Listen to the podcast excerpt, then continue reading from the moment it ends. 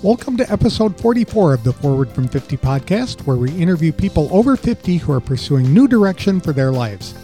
It's an opportunity for men and women to tell their stories their way in their own words. I'm Greg Gerber, the founder of Forward from 50, and your host for today's show. Today I'm interviewing a U.S. Navy veteran from New Hampshire who uses his professional skills in rather unique ways, as well as his storytelling skills to connect with his children and other kids. When he was enlisted in the U.S. Navy, Richard Duhaim was a diver working underwater to fix submarines. After leaving the military, he became a carpenter and helped raise his four children. When they started lives of their own, Richard returned to construction overseas as a carpenter with the U.S. Navy Reserves. After turning 50 and retiring from military service, he returned to the water as a commercial diver and eventually became a diving techniques instructor working at an underwater welding school. Still, he wanted to do more, so Richard began volunteering at a Christian summer camp. Eventually, he discovered work camping, where he lives in a 29 foot motorhome and travels around the country working short term jobs for different employers. The work camping experiences allow him to spend extended periods of time near his children and grandchildren who are scattered across America. When visiting, he would take his grandchildren on adventures and, of course, make s'mores treats with them around the campfire. A natural storyteller, Richard enthralled his grandchildren with his stories and wrote a book to help them remember the good times they enjoyed together. To tell us how his life has changed after turning 50, please welcome Richard Duhaim to the show. Thank you for joining me today, Richard. I really appreciate the time. So tell us a little bit about yourself, like where you're from. I was born in New Hampshire, did 17 years there, then joined the Navy. And then after that, it's hard to tell where I'm from. you do a lot of traveling? I have traveled through the Navy and then I traveled after I got out. And then I traveled with my children. And so my kids all claim they're from Maine, but not one was born there. They just like it the most. Okay. But uh, yeah, I was in southern New Hampshire, not not even a real fancy spot, just a little country town. But once I left to go in the Navy after that, it was mostly Florida, Georgia, Connecticut, overseas, spread out everywhere. New Hampshire and New England is a spectacular part of the country. I love visiting that area. Yeah, it's wonderful this time of year. It's almost too late now. It's over now. Yeah. And in the Navy, what did you do? I started out as a photographer and then within the first year or so, I applied to hard hat diving school. And so I became a Navy diver with the goal of being an underwater photographer. But they had told me there's a chance you'll never see a camera again because once you're a diver, that new job trumps what you're used to be. So I said, I can't be an underwater photographer without being a diver. So I went to school and I went through the years when we still did the big brass helmet and the big heavy shoes oh and all my. that stuff but I never touched the camera again until right before I got out. They wanted to reenlist and they offered it then. But by then, I just wanted to change the scenery. So I was basically nuts and bolts diver fixing submarines from the outside. That sounds like an exciting kind of job. But the rest of the story is I took 18 years off raising kids, being a dad, and did the 40 year midlife crisis of I don't say very good. And I went back in the reserve so I tried to be a diver again, and they were like, dude, everything you used to wear is now in the museums. You have to go to school again. and I was like, I ain't going to do all that work again. So what else do you have? And I became a, a, a Navy carpenter. Okay. so I was with the Seabees, the construction battalion. They call them Seabees. And I since retired from there and made a trip to Iraq and a trip to Afghanistan and because I was already a builder as a civilian. So they let me in with higher rank and everything. And when, uh, so I'm retired Navy now and finally started getting paid. And here I am. How many children do you have? Four. Four. And they were all born right in a row. So it's like 33, 32, 30, and 29. I think my youngest is 29. Well, you got in the program.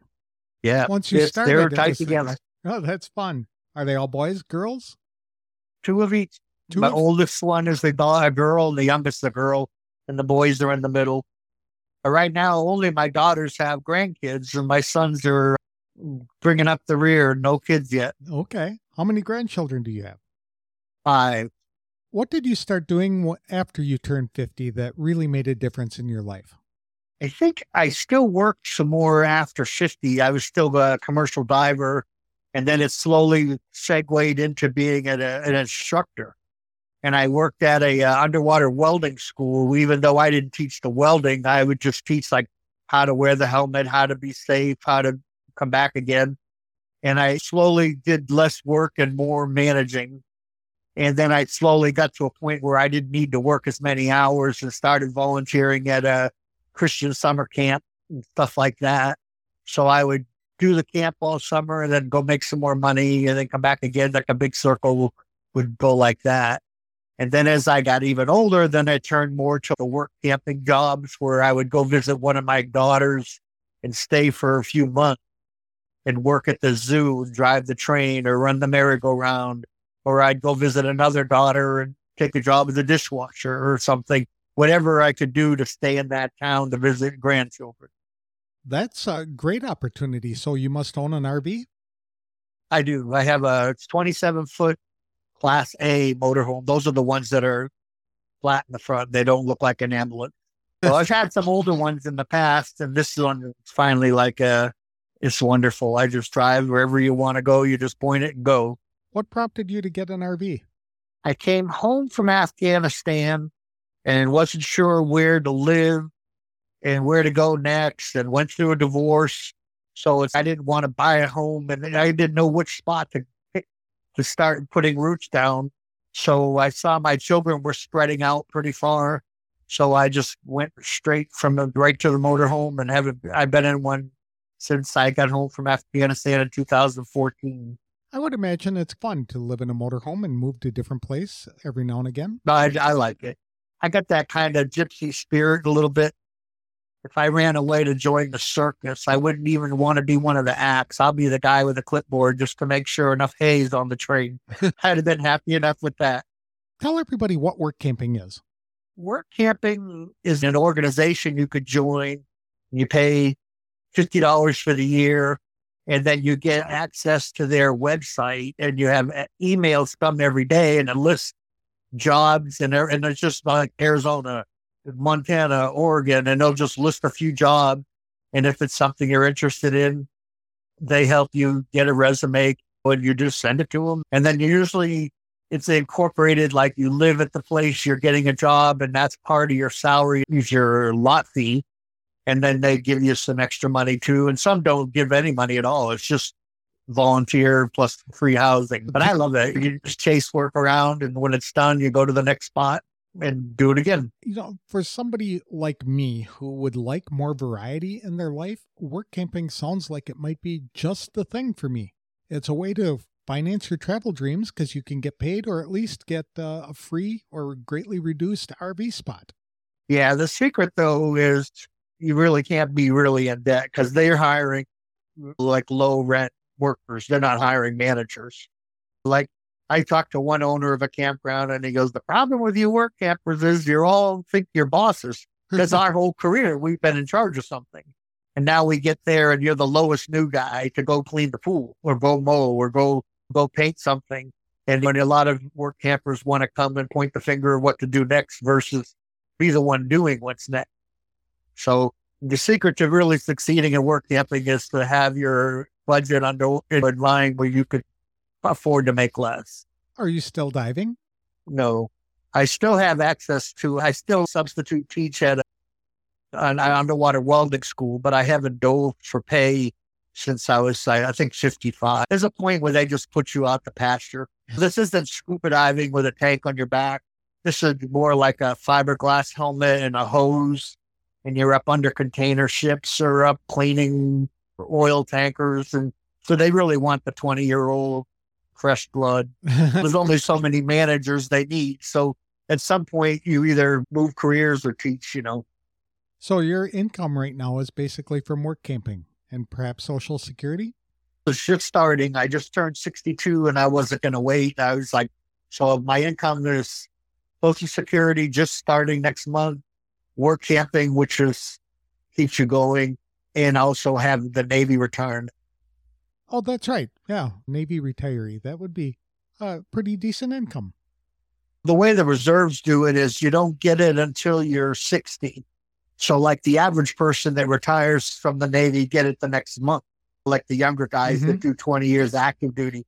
But when you retire from the reserves, they make you wait till you're 60. But during all these wars in the Middle East, they had to bribe us older guys. So every time you went to war, they knocked time off to 60. So I, I was able to get it in late 50s. So I've been getting this money for a little while now. Okay. Pretty nice. It's coming short of the government shutdown or something. Every month, you're going to see that number in your bank. What was your favorite work camping job? I think the one I liked the most was in the zoo where I could, my grandkids had a, a season pass. My daughter would just come every morning and I would be like, like, where you're either going to be at the petting zoo, you're going to be at the merry-go-round, you're going to be at the train, or where the kangaroos are hanging out. She would just come with her little boys and stay for an hour and a half or whatever. Sometimes closer to lunch, we'd eat together and then they'd leave. But I didn't actually get that job through work camping. I call it work camping because I was camping and working.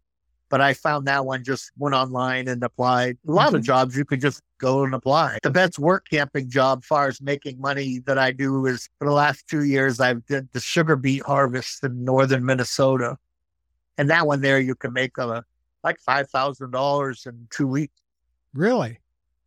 But it's twelve hour days and they're really long days, and you're out in the wind and you're out in the cold and but when it ends, it visibly ends and you get a bonus at the end if you stay. And, you know, I think this year I might have made even more like 6,000, 6,500 in, in 19 days. Wow. So yeah, that I just got my little bonus this week and when they take out the taxes and everything's all done, you so you're not going to have to look at this again. So you like traveling? I do. I like it. I like it. But I like to, I don't like traveling just for the sake of traveling. I like traveling to go see somebody, whether it's friends or like this kids camp I help a lot with. I can go back and visit with them or my children.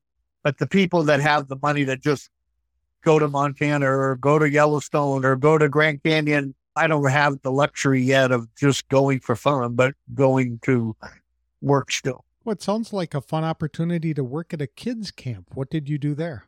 I am mainly the carpenter. And then you help with canoeing and you help with swimming and you help with storytelling at the campfire and you help with whatever they might be doing there. You go into chapel and there's Bible stories. So you pretty much, everybody helps with everybody's thing, but you have one main job. If it isn't made of wood, they won't call me to go fix it like hmm. somebody else would do the plumbing and electrical and things like that. And it's just a great way to be with friends and still be a part of something bigger than yourself. Do you get an opportunity to interact with the kids and be like a oh, grandpa? Oh yeah, yeah. A lot of times, if they don't have enough counselors, I had to go through the background check and everything, and so I might get assigned ten little boys that, that would be in the cabin that I would manage for that, and then. But it, uh, most of the time, the churches bring their own leaders, and we just host them. Okay, and but it is fun. They you do the story time, you sit with them for meals, and your swimming time. So you really do intersect with bisect with the kids a lot. So that part helps me. I, I enjoy that. Where is that camp located? It's in East Texas. It's not too far from Lufkin, like maybe a half hour from Lufkin on Lake Sam Rayburn. Okay. Do you stay in a different part of the country in the warmer months and just go into a different part for the spring and summer? I have been in Maine all the way to Christmas just wow. a few years ago. I know it was good money though. I was working on a lobster boat. And they were paying so much I had to just stay, but that is not usually where I want to be that late in the season. So I try to leave the colder weather as it gets colder and stay where it's warmer in the winters.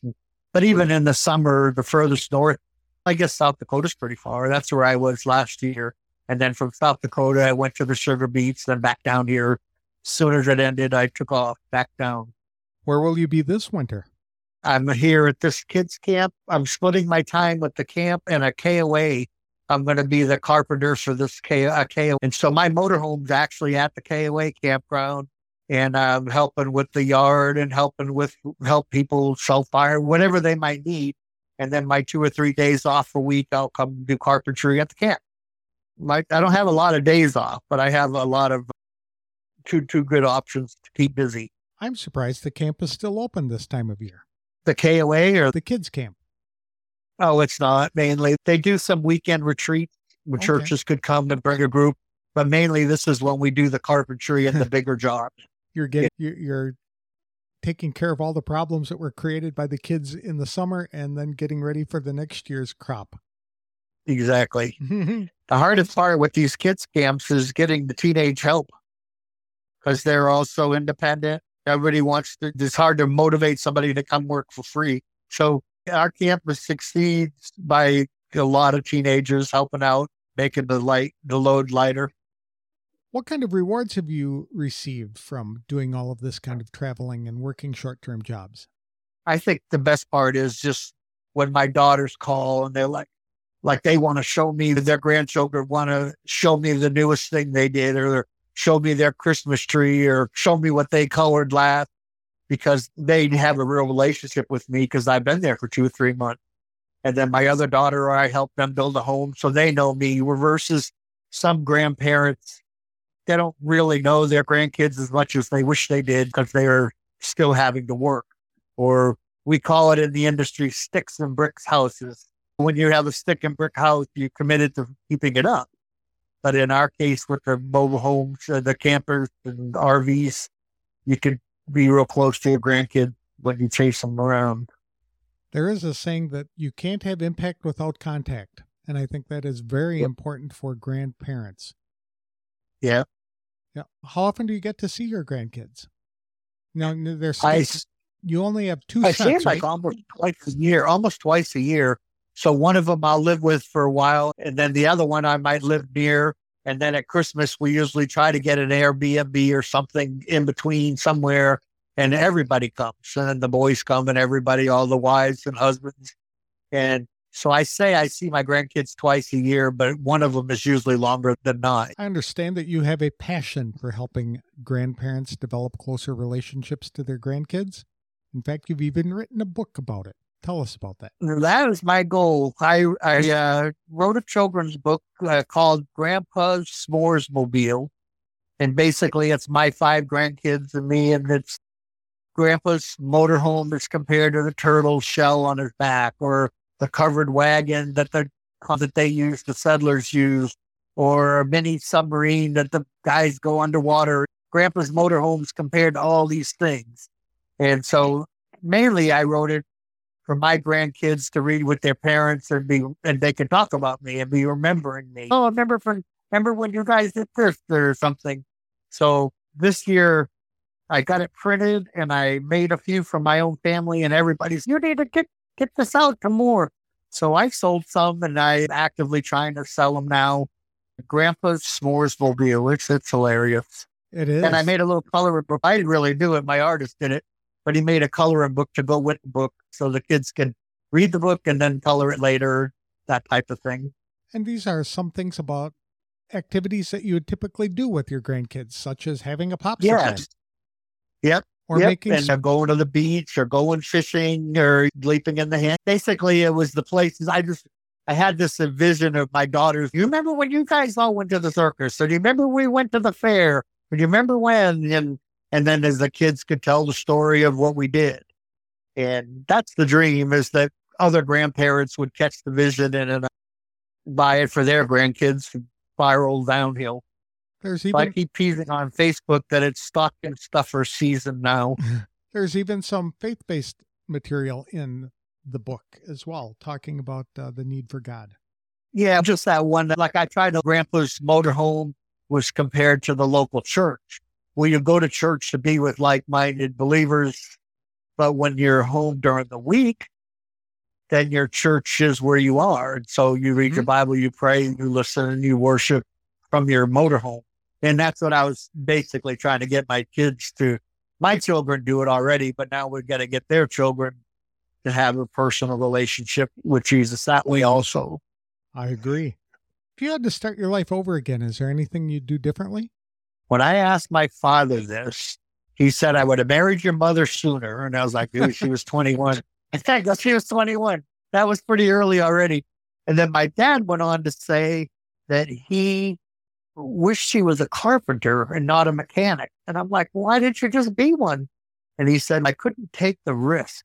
I couldn't take oh. the risk oh. of I had you kids to feed. I had, you know, I had a life. I had a job. I couldn't be it, but I hated my life. I hated my job. I wished I was something else. And then the poor guy dies at 51. And I'm like, oh man, that's horrible. So he never really had that job satisfaction. As far as what I would do differently, sometimes I wish I had the homestead where this is the house and all the five grandkids could visit here too, mm-hmm. where I don't have any roots where, you know, the, my roots it's like a, once you're down the road, you're in the mirror, rearview mirror already. It's almost like right. that. I think uh, a little bit of uh, roots also is good too. I do, but I also like your approach, Richard, because you're going to spend time with your grandkids for an extended period. So it's not just a long weekend or a week, but you're there for a couple of weeks or a month or even a couple of months. And you can, yeah. they can really get to know you at that point and you can really get to know them. So I like your approach as well. Yeah, it's both ways work because I have friends in Maine. Everybody in Maine in this little town is going to work on the ocean. And so everybody get out of high school, they got lobster boats, they stay home. And I have a friend, my friend with the children's camp, her grandkids are here too. So she's got the grandkids are here. My friends in Maine see their grandkids. They go to the baseball game. So that part I miss of uh, being on the road but I do because my kids aren't in one spot. So that was why I did this. Right now, there's Arizona, Tennessee, and South Dakota. My four are spread out in those states. That's the other thing I was going to say because the kids are typically scattered everywhere. My grandkids are in right. Wisconsin, Illinois, and Texas. So to have a yeah. motorhome to be able to spend time with each of them and have your own place to go back to so you're not a burden on them I think that's yeah, a, think, really good thing. I think it helps them too, where they can still parent. If I'm sitting yep. at the tables and I'm watching a meltdown or something, and then they have to feel hyper vigilant to solve this meltdown, where I think just give them some room. Every kid has a meltdown. And I try not to make them feel uneasy, but I know that it's part of it too. But it's all good. It's fun. It was sad to hear about your dad and his story that he had a dream from many years ago that he wanted to be a carpenter. Filled. Yes. And that's why, I like in my little children's book I wrote, the dedication was, you know, basically to my parents to teach us to follow your dreams because my mother retired at 65 and died the next month. and I'm like, dang. So she died and he never saw retirement. He died at 51. She died at 65. And I'm like, man, they wanted to go to the Grand Canyon. They wanted to go to Yellowstone. They wanted a motorhome with, and all she would say is with big windows. I want one with big windows mm-hmm. and never got a chance to do any of it. So I guess my advice to anyone is don't procrastinate, but live your life now. I agree. That would be very important and tragic. And it happens more often than we are led to believe, to be honest. Because we think we need to leave a lot of money to our kids and all oh, my kids are doing fine. They don't need my inheritance. They're going to get one, but they're not living and dying waiting for it. They live and they're they're going to be fine. They we raised them right. They're doing good. And so I think a lot of us as adults, as we get older, we're worried about the future. Hey, just let it happen. Just and especially with the world so crazy nowadays, I'm not waiting for anything. I'm going to do things now because we don't know how much longer this whole thing's going to happen. Exactly. That's another good point, though, Richard, is that a lot of grandparents feel they have to leave their kids money for an inheritance, and the money is gone within a year of receiving it. Whereas yeah. they can have a leg leave a legacy for their grandkids and their children by spending time with them and teaching them exactly the, we all learn lessons the hard way right so right you learned a lesson from your parents about the need to do it now because someday right. may never come. And for them, it's sadly it didn't. Yep.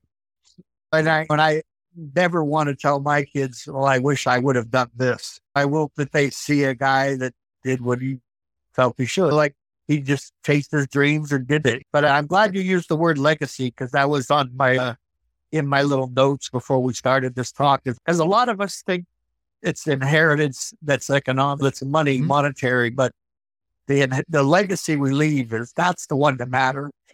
I agree.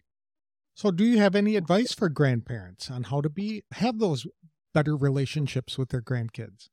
I would say to not preach at your adult kids, but to answer all their questions. Like a lot of times we're like, oh, we got to fix all the mistakes we made growing, raising them. I can correct them all. But it's most of your kids are fine. They're good. They're succeeding. They're doing good. But don't feel you need to keep preaching at them, but just answer their questions if they come up. Dad, what about this? I would have probably took a right, not a left, but you don't need to keep preaching. They're succeeding. They're already doing good. And uh, that was my main thing. And then just the idea that spending the time now, not, not wishing you like later in the deathbed or I always think of a stroke. Well, how horrible that would be that you can't think clear and you can't communicate what you're thinking. And it's, oh my gosh, I want to do everything now so that those days don't come. Do you have any? Oh, well. Are there any things that remain on your bucket list that you'd still like to do someday? Someday I want to go to that hot air balloon show in Albuquerque every mm-hmm. October.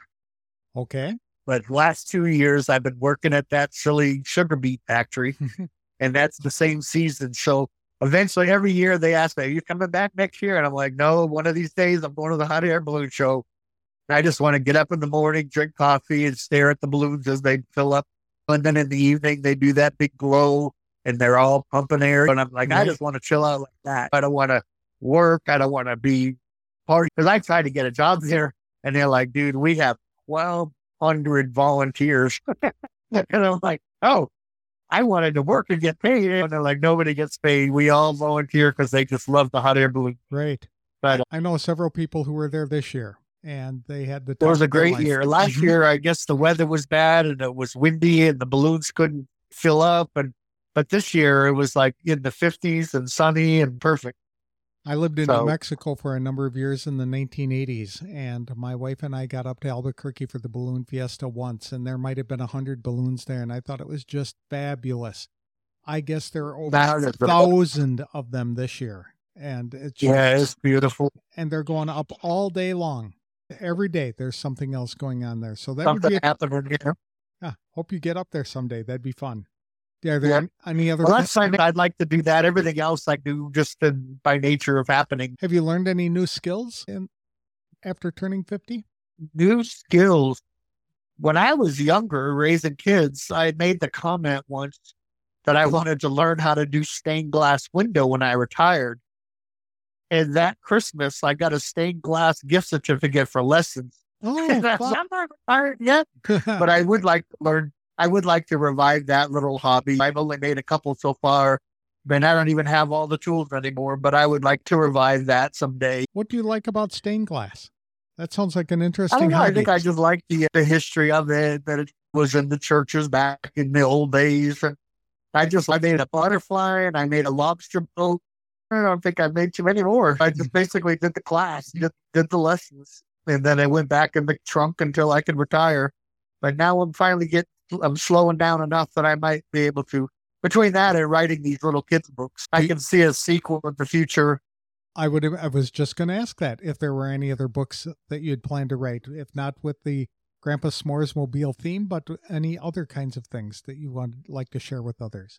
When I teach uh, at the little kids camp, I usually tell a missionary story about a guy who goes around on a sailboat and they get in all these adventures. And so that's my campfire story theme is a guy named Marty McMission. But right now I'm just going to chase these little grandpa stories for a little longer and see what other adventures they can get into. Someday we'll see. Richard, that is a lost art is storytelling so that you can come up with these stories in your imagination that are just you're unlimited. You can have them do anything and go anywhere and experience everything. And so I just I love that you're doing that. It's part of the verbal tradition, and it'd be nice to see you do that in the written tradition, putting in books. One of the little kids when I first started telling these more the missionary stories, he's like, "When you tell those stories, I feel like I'm in there. I'm in the. We're all in the same mission, doing this together." And I'm like, "That's exactly what I'm trying to do." But the kid just thought it was hilarious. And then this camp in Texas, one year, the kid's like, that story you told, I'm going to write a video game about that. And I'm like, dude, if you do, you can keep all the royalties. You deserve it. But it was just. Have you ever served as a missionary anywhere? Yes. So I was in Ethiopia for a year in a tent back when it was still communist. And then I've been to India and I've been to Namibia and I've been to Central America, two or three places, Dominican Republic. But a lot of these were just like two weeks here, two weeks there. But Ethiopia was the one year. And then the India was two months and another part of Africa was a couple months.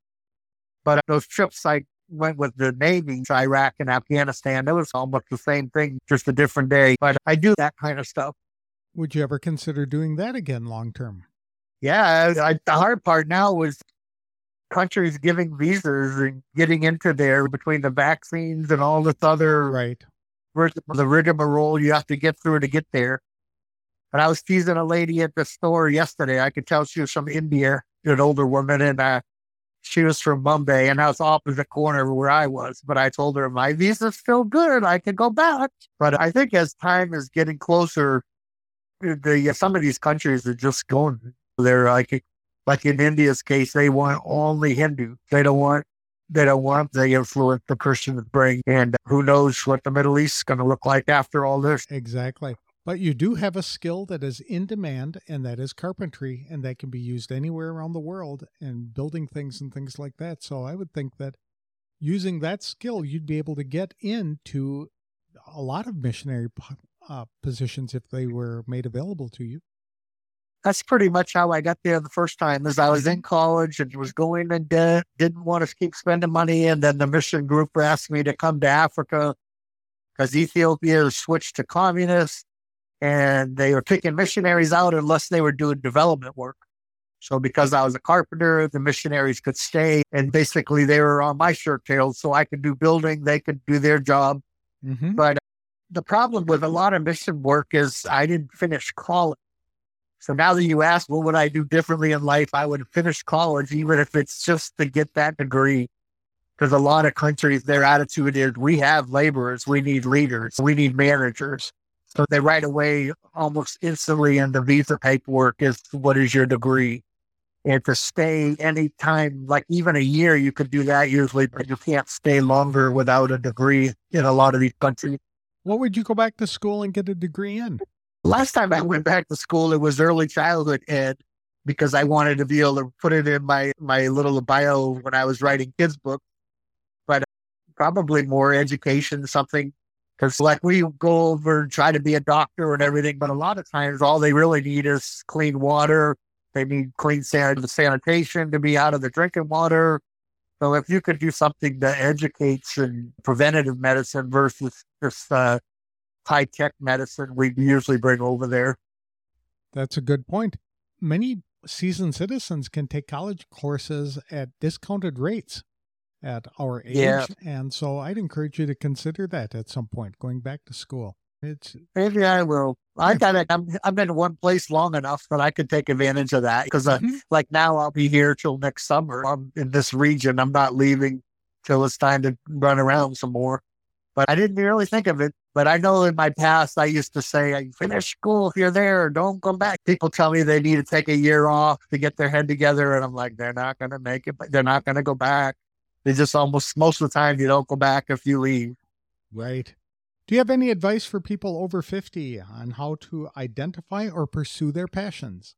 I would say start with a yellow pad and make a list of what you think what your passions are and then just make little manageable goals of how to start chasing some of them. And then, but it starts with putting it on paper. Although if you just do it daydreaming, you won't even remember the next day what you thought of. But once it's in a list, then your list can be checked off. So it's like that movie, the bucket list idea. Mm-hmm. But it has to start somewhere. Because even like last night, I was, you know, I haven't sold as many books lately or it has gone down. That's the newness of it.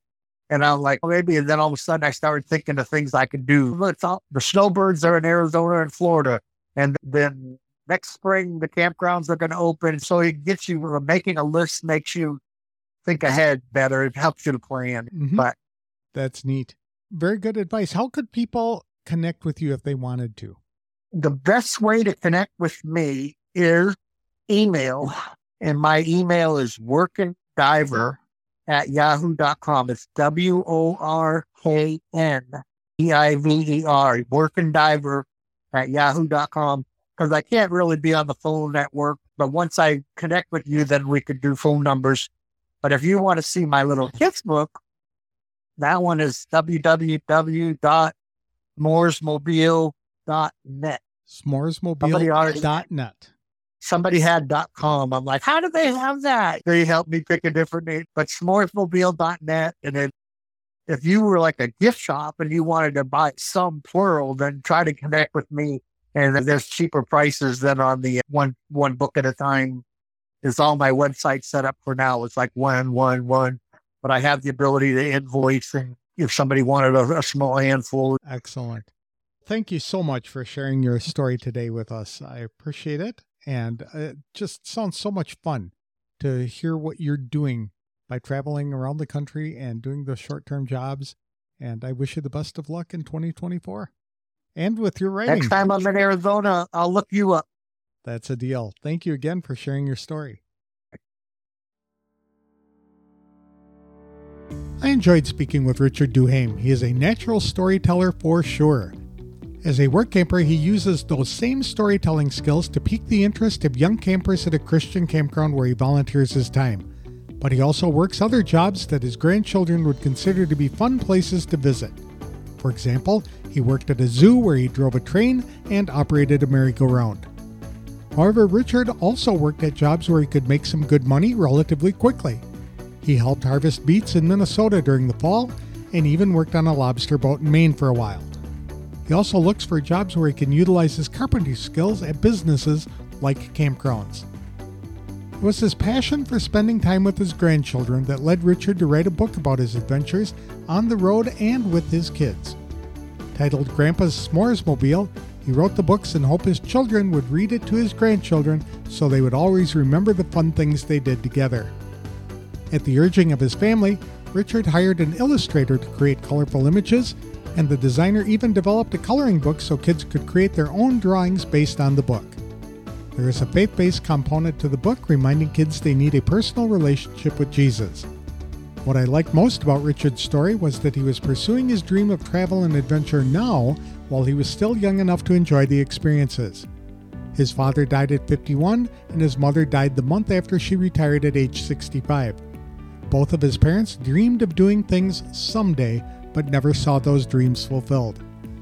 That's why Richard keeps adding experiences he'd like to try to his own adventure list. Someday he wants to learn how to create stained glass designs as well as volunteer at the Albuquerque Balloon Fiesta. He also wants to keep writing, which is a way Richard can keep his stories alive for generations to come. People can connect with Richard by emailing him at workindiver at yahoo.com.